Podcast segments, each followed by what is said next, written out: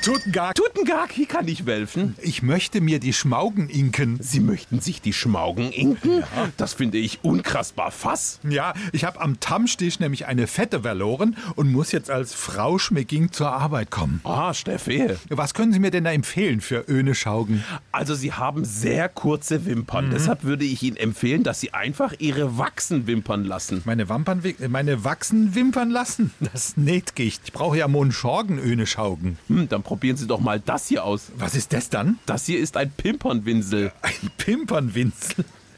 Und was mache ich damit? Na, damit winseln Sie sich die Pimpern mit etwas Timpern.